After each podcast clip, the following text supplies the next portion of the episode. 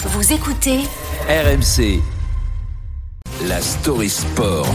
La 38e journée de Ligue 1 marquée donc par la victoire du FC Nantes. Un club qui a connu une saison tout en contraste entre la peur de la descente et le rêve d'une victoire en Coupe de France. Pierre, retour sur une saison nantaise un peu étrange. Oui, Nantes, 22h49 au terme d'une saison angoissante et d'un match en apnée.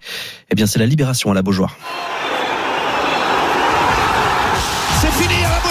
C'est fini, ça court partout, ça court partout dans tous les coins, alors que peut-être c'est pas terminé l'envahissement du terrain, comme on s'en doutait, le FC Nantes restera dans l'élite l'année prochaine.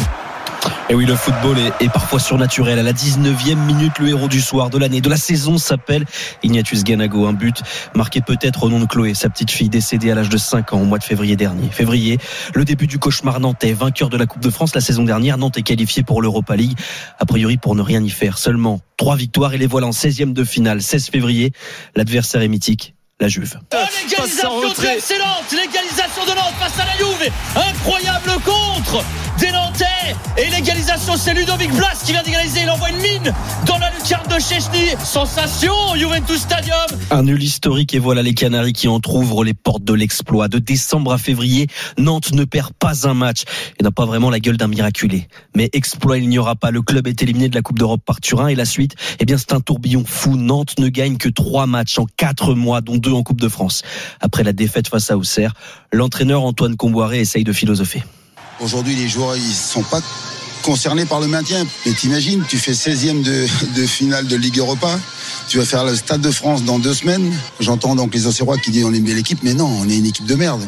Face à Toulouse, la finale de la Coupe de France, justement, tourne vite au cauchemar. Chabi la frappe L'arrêt de la faute Dans les pieds de Daïga Et le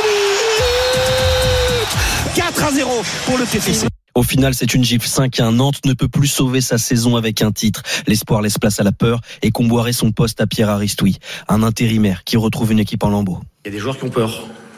Et ça, c'est un problème par contre. Le joueur abattu, il va rebondir. Le joueur qui a peur, je suis pas sûr qu'il ait pas peur le week-end prochain, quoi, par contre. La suite et surtout la fin est heureuse. Nantes reste dans l'élite. Avant ce miracle, une seule question. Vont-ils le faire après le match? Des dizaines, dont une plus importante que les autres. Qu'est-ce que Nantes va désormais faire après ce sauvetage? L'aventure nantaise, les montagnes russes avec Pierre Amiche qui nous fait vivre le sport tous les matins sur RMC. Merci beaucoup Pierre. Merci à vous.